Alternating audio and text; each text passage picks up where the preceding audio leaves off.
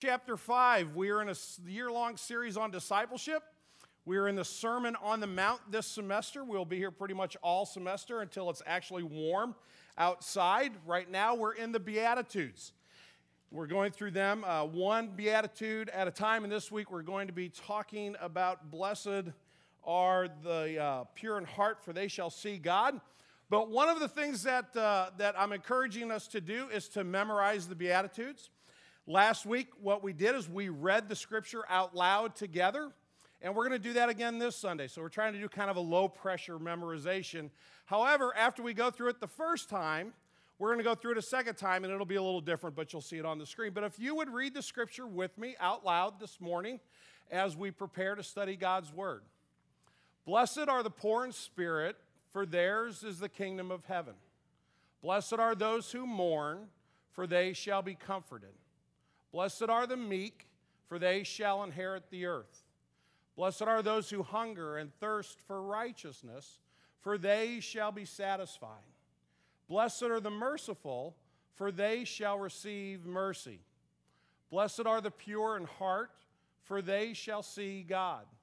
Blessed are the peacemakers, for they shall be called sons of God. Blessed are those who are persecuted for righteousness' sake for theirs is the kingdom of heaven. Blessed are you when others revile you and persecute you and utter all kinds of evil against you falsely on my account. Now we're going to go back through and we're going to read one more time. If we go to that next screen, but there's a few blanks in there, and we're only doing up to verse 7, which was last week. So we're not asking you to have memorized what you haven't even studied yet, but we're going to try it again uh, from verse 3 through verse 7. So let's try that. Blessed are the poor in spirit, for theirs is the kingdom of heaven. Blessed are those who mourn, for they shall be comforted. Blessed are the meek, for they shall inherit the earth. Blessed are those who hunger and thirst for righteousness, for they shall be filled. Blessed are the Ah, I just want to see who was listening last week. Blessed are the merciful, for they shall receive mercy. Outstanding. Ivan Turgenev, who is, excuse me, Turgenev, who was a 19th century Russian novelist, uh, he wrote a, a, book called Fathers and Sons, which was a pretty amazing book. Wrote uh, this short poem one time. It says this I do not know what the heart of a bad man is like. But I do know what the heart of a good man is like. And it is terrible. Blessed are the pure in heart, for they shall see God. Will you pray with me? Father, we thank you for your word, and we thank you for the opportunity we have this morning to study your word. We thank you that you give us the opportunity to worship you not only with our emotions, but with our minds, with our, with our intellect, and with our reason. Father, none of us wants to uh, look at our hearts and see what's really there because it, it can be quite ugly at times. It's not as bad as it possibly could be in many ways. Uh, there, are, there are things about us that still very much resemble our Creator. But Lord, there, there is not a person in this room who hasn't struggled with purity of heart this week, who has not thought things or acted on, on things that were in our hearts that displeased you and, and more than likely hurt somebody else. So, Father, we pray for your Spirit to open our hearts to what you want us to know this morning. We pray that you would show us the pathway to purity of heart. Jesus wouldn't have taught this if it were impossible for us to grow in this area. So we pray, Lord, that you would speak your truth into our lives. Father, I pray that you would forgive me for my sin, my lack of purity of heart. It is clear that this is a passage that I need to listen to, that I need to, to sit at, at your feet and be taught. So I pray, Lord, you wouldn't let me stand in the way of what you want us to understand this morning and apply to our lives. Lord Jesus, we pray that you would come and that you would teach us. In Christ's name. Amen. What does it mean to be uh, pure of heart? That's the question this morning. Uh, just as a very brief reminder, when Jesus says, Blessed are the, and then fill in the blank. This morning happens to be blessed are the pure in heart. What he's saying is that, that God's congratulatory favor rests upon this type of attitude, this type of action. So, as disciples of Jesus grow in their faith, okay, we got to make sure we get the order right. As we grow in our faith, we look more like Jesus. We don't look more like Jesus because we try harder than anybody else. We don't look more like Jesus because we have a laundry list of do's and don'ts and we follow them more keenly than anyone else. We look like Jesus more and more when we grow in our faith in Him and our trust of Him. So Jesus says if you want to understand discipleship, you understand it in the context of what God sees as favorable in my life and therefore in the lives of my disciples. This morning we come to one that is uh, I, and I say this, you know, fairly often. Uh, I'm kind of welcoming you into my pain. Each week as I study for a sermon, it speaks to me directly about the issues of my own life, and so I like to invite you into that. But this week was, was maybe the, the, the knife cut a little bit deeper this week. As I looked at purity of heart, I realized that, that I have a long way to go in this area of my life. So, what I want to do this morning is try to examine this passage in the context of the, the two different meanings of the word purity. Jesus is, is giving us a couple of different things to wrestle with this morning and to understand, and then to see how that plays out in our lives and what is the end result. So there, there are two parts of purity. The first one is the moral part of purity, and the second one is the single mindedness of purity. But let's talk for a few minutes about the moral aspect of purity. When you tend to think about uh, the pure in heart, when you read this verse, at least I'll say when I read this verse, I tend to think of people who behave properly, people whose hearts are right. Therefore, when I look at their lives, um, they're doing the right things. And I go very quickly to the action that results from a pure heart. But I think what Jesus is teaching here is that we need to back up a couple steps and we need to look very carefully at our heart and what really lies therein and what needs to change or what needs to grow in our lives because the word that Jesus used for purity in the Greek has a couple of different meanings. And in one in particular, it means it has the notion of clean water. So when Jesus is talking to the woman at the well and he asks her for, for a drink of water, he's asking for a drink of clean water. He's asking her for, for something that is pure. The idea is that there are no contaminants in it.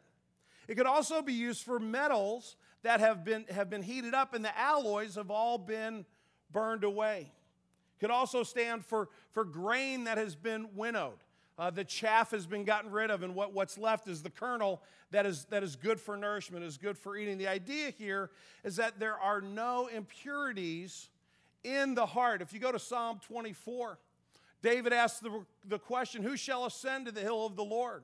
Who shall stand in his holy place? In other words, who's worthy?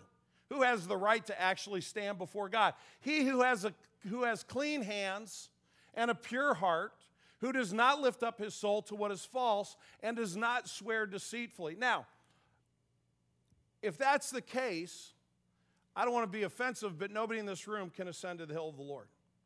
There isn't any person in this room that meets this standard who has a clean, clean hands, which means the actions of my life have never been offensive or hurtful to anyone. That my heart is actually focused and, and pure in the sense that it is single minded towards God. And there's nothing immoral in it whatsoever. Who does not lift up his soul to what is false, who, who always lives their life based on the truth that God gives us and, and never shades the truth at all in any level whatsoever. I don't get to go to the holy hill of the Lord. And I don't, with all due respect, think you do either. But the good news this morning, before we get into what God wants to do in our hearts, is the encouraging reminder that Jesus was pure in heart for you and for me. That Jesus is the definition of these verses. That he lived this life before God in order that he could give himself for us. So when Jesus says, Follow me, he, he really means it. He's really calling us to trust in him by faith and allow his character to transform our lives so that there are less uh, impure particles in our heart. See, a change in our heart impacts our deepest devotions. I want to take you to Matthew chapter 23 for just a moment. In Matthew, uh, that should actually say 23, that's a misprint. Jesus is talking to the, to the Pharisees, and he's correcting them in several areas where they've gotten it wrong. And in this particular area, Jesus says to them, Woe to you, scribes and Pharisees, hypocrites! You clean the outside of the cup and plate, but inside they are full of greed and self indulgence.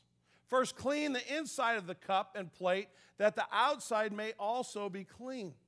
The religious leaders of Jesus' day had gotten very comfortable with immorality in their lives, but they just didn't let anybody see it. They looked very good on the outside. If you saw them in public, if you saw them in, in a worship in, in the temple, if you saw them in the marketplace, you would say, you know, there goes the, the, the folks who are really holy. there goes the, the ones who really understand and know God and, and are following God. And Jesus says, Guys, you got a problem because I actually can see into your hearts. I can see into that which is your deepest devotion. And what I see is immorality. What I see is a passion for self satisfaction. You see, immorality in, in, its most fundamental form means that I am out for what will make me feel good about me. It puts me on the throne of my life. Immorality in its purest form is not just sensual sin, although it can lead to that. Immorality is saying that I am God and God isn't. And I'm going to live that way so that whatever is going to make me feel good is that which I'm after. So if it's money, then I'm going to be greedy. If it's sex, then, then I'm going to be I'm going to be immoral. I'm not going to be faithful to any relationship in my life. If it, if it means I objectify others for my pleasure, then so be it. And this is very subtle, friends. It, it, it, it takes root in our lives in ways that we don't even necessarily recognize it.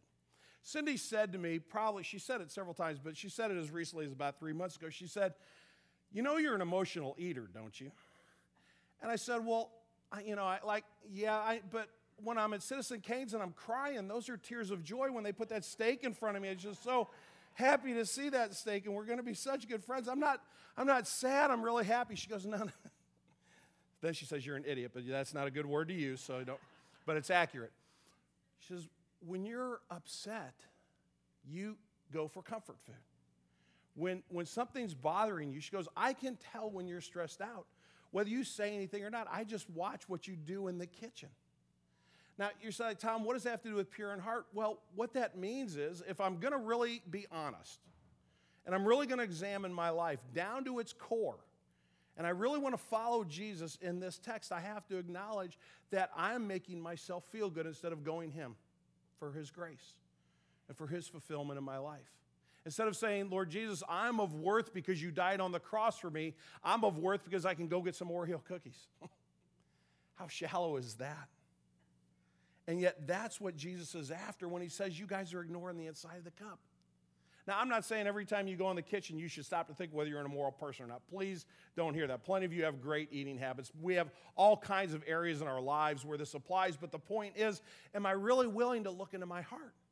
Am I really willing to look at the motives of my heart and see that, that moral purity really is seeing God first in everything?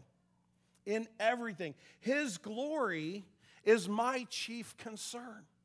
Above all else, I want to honor and glorify Him. Moral purity does not begin, therefore, with a list of do's and don'ts or a behavioral pattern in your life.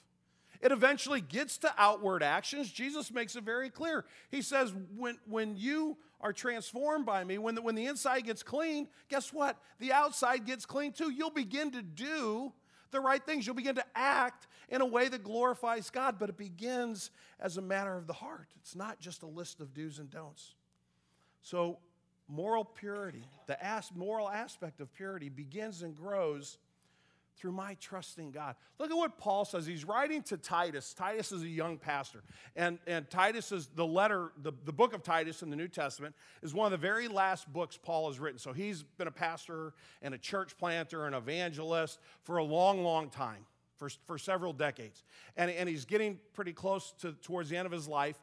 And the next generation of leaders is taking over in the church. And Titus is one of those guys. And this is what he writes to Titus. For the grace of God has appeared, and look at what the first thing he mentioned is bringing salvation for all people. So Paul focuses on the fact that God has brought salvation, that God is transforming our hearts, right? Okay? Training us to renounce ungodliness and worldly passions and to live self controlled, upright, and godly lives in the present age, waiting for our blessed hope, the appearing of the glory of our great God and Savior Jesus Christ, who gave himself for us to redeem us from all lawlessness and to purify for himself a people of his own possession who are zealous for good works. Do you see how it flows naturally? Three different times in that passage, Paul says, God changes your heart and it leads you to a different lifestyle. God changes your heart and it leads you to a different lifestyle. Friends, our moral compass as disciples of Jesus is a compass that begins with faith, with trusting in Him, with longing for His glory to be seen in my life. But it, there's more than just a moral aspect to blessed are the pure in heart. There's, there's another layer to it. And that second layer is a single mindedness of purity. An understanding that uh, in single mindedness, the, the, the, Greek word, here's where it can, it can mean something a little bit different than just no impurities found in there. There's an understanding of unmixed feelings or, or a singular devotion. Some other uh, synonyms that you could use focus concentration, sincerity of heart. The idea here is that the deepest devotion in my heart is, is singular, it's not splintered, it's not going in a lot of different directions. It isn't influenced by a lot of, of different pressures coming to bear on my life, but rather, uh, I don't have mixed emotions. I don't have divided loyalties. I have given my heart, all of my emotions, all of my will to the glory of God. And so Kent Hughes, who's a commentator uh, on, the, on the Sermon on the Mount, says it's the totality of our ability to think, feel, and decide. In other words, it's seeing all of life through the lens of my relationship with God. Do I have that kind of single mindedness in my life when I approach my work, when I approach my family relationships, I approach my marriage? You can fill in the blank any, any way you want to, friends. Is there a purity of heart that says, I, I have a single minded devotion to God through the Lord Jesus?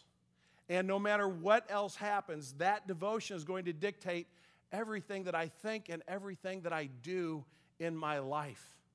It's not Jesus and this, or some of this and Jesus. It's simply my relationship with Christ.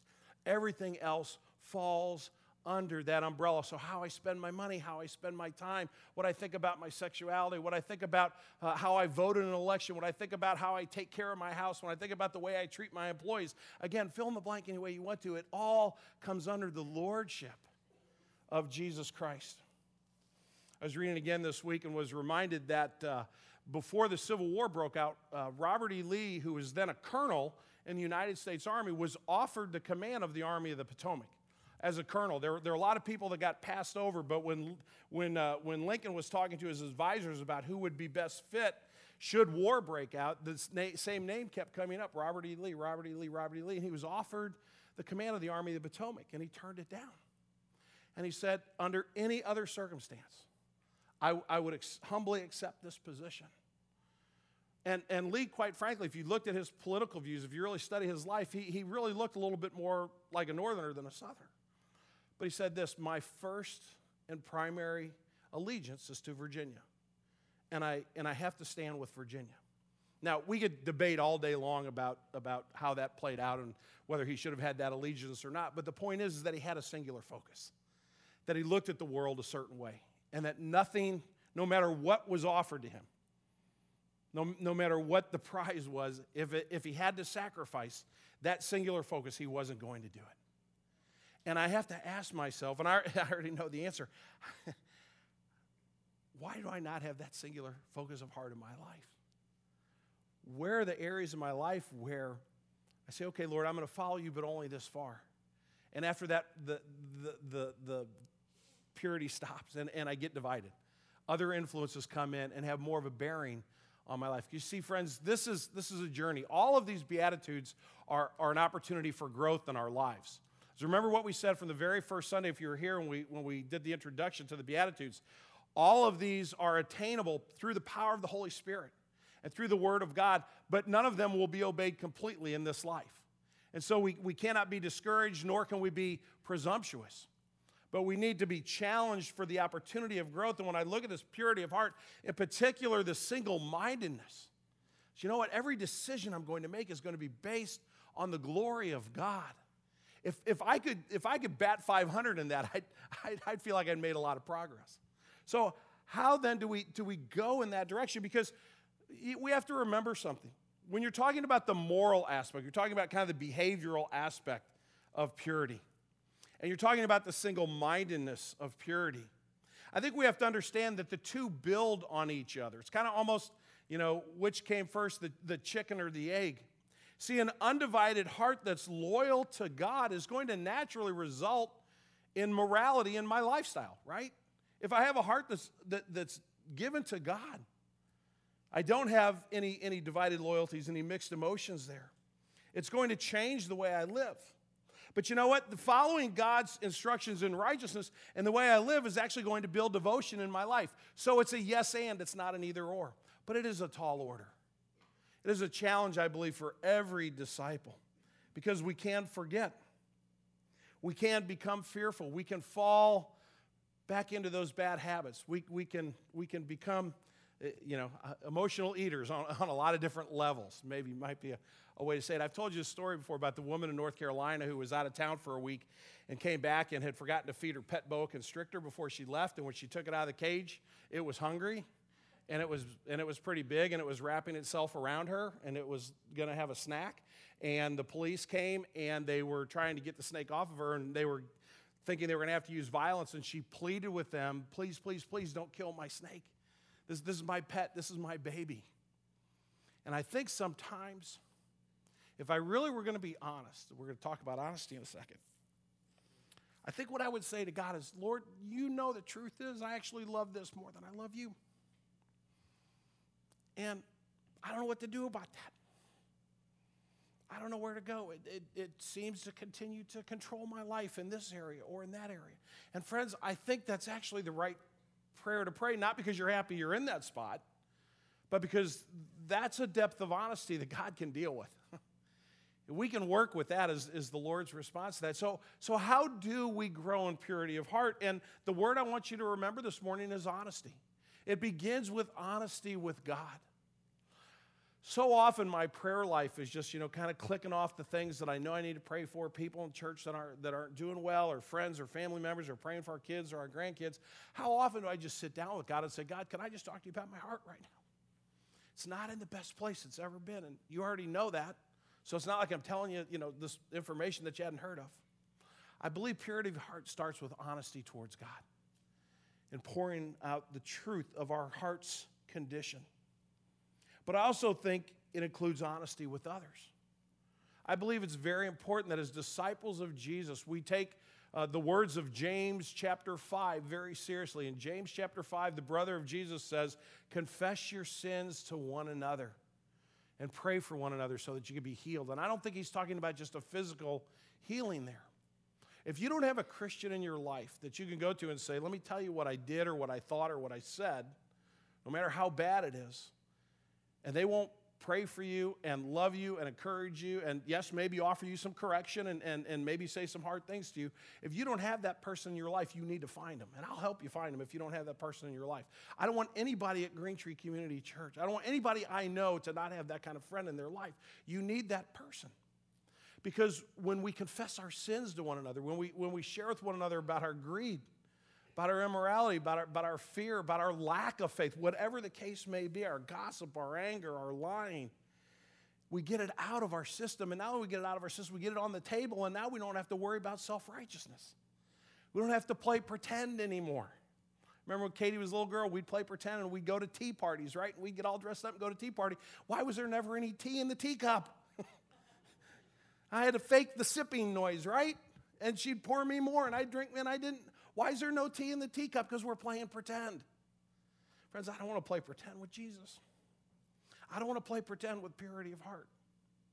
To be honest with God, to be honest with, one another, to be able to confess our sins to one another. And then the last thing I've said is ask lots of questions. And that might sound a little bit goofy, but I'm a big believer in this. I'm a big believer in finding somebody who's older me, than me in the faith, which is getting a little bit harder as the years go on. There's still plenty of them out there. And, and asking them lots of questions. What happened when you crossed this pathway? What, when, when this stage of life came upon you? When you, know, whatever the case may be.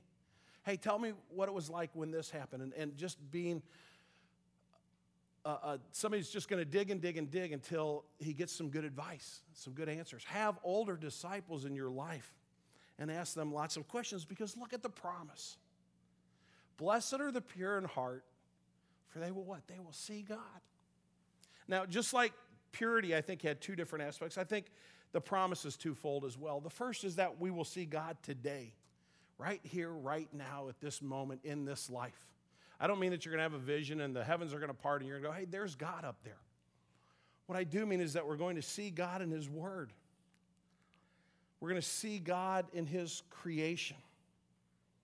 We're going to see God in the experiences of our life so that we don't measure the experiences of our life by whether or not we feel good when they're done or not, but rather what God was trying to do in our heart and our soul to bring His purity of character into our lives. We're going to see the experience of our lives, and then we're going to see God in others. We're actually going to have a sensitivity of the Spirit that, that God shows Himself to us and others. Cindy met a woman this week, and I can't tell you where she met her or what the context was, and you'll understand why in a minute. Sounds odd. Cindy met a woman on Friday afternoon, and they got into a conversation. And the woman was Middle Eastern and heritage. And about 10 minutes into the conversation, which is in a very public place, this woman leaned in very close to Cindy, and she almost said in a whisper, Are you a Christian? And Cindy said, Yeah, I'm a Christian. And she said, You love Jesus? And Cindy said, Yeah, I love Jesus. And she kind of looked around a little bit. Cindy's telling me the story. She said, I'm, I'm a Muslim who's a Christian. I can't tell my family because they would kill me. St. Louis, St. Louis, Missouri. not Lebanon, not Saudi Arabia, St. Louis, Missouri. And they began to have this fascinating conversation. But there was something in my wife's heart and life, which I get to see all the time because I get to live with her, that showed this woman that God was present. Friends, you never know when that is going to be needed in somebody else's life. This woman can't go to church. She can't keep her Bible in her apartment because if her parents stop by and they see it, it, it it's going to be a bad deal. She literally has to be a Christian in many respects by herself. And so Friday afternoon, God said to her, Well, let me show you a sister in, the faith. Let me, show, let me show you somebody else who's like you. We will see God in others, and sometimes that's exactly what is needed. But then the ultimate promise we will see Him face to face. It won't always be by faith, this relationship we have with God. The purity of heart won't always be a goal in our lives or a, a, a target that we're after in our growth and our relationship with Him. Someday our, our purity of heart will be perfect and it will be unblemished. And it will be the most beautiful thing in the world. Not because of anything we've done, not, not because of any effort on our part, but simply because we're in the presence of God. Will you pray with me? Father, I thank you for this challenge in this verse, for me personally my uh, devotion can get so easily divided. And I can run after so many different things that I think are going to, to please me or make me feel better, make me a better person. And Lord, the, all those things are, are they're Im- immorality because they ignore you. Father, I thank you that the Lord Jesus taught us about this pathway and that the character that he wants to build in us, part of that is a purity of heart. And yes, there's a morality to that, absolutely. But it begins with an undivided devotion, no mixed loyalties, but simply trusting in you and seeing all of our life and, and all of that's around us through the lens of your glory and your grace and your mercy to us. Father, give us purity of heart, a passion for it. May we strive for it with every fiber of our being in the grace of the Lord Jesus. We pray in his name. Amen.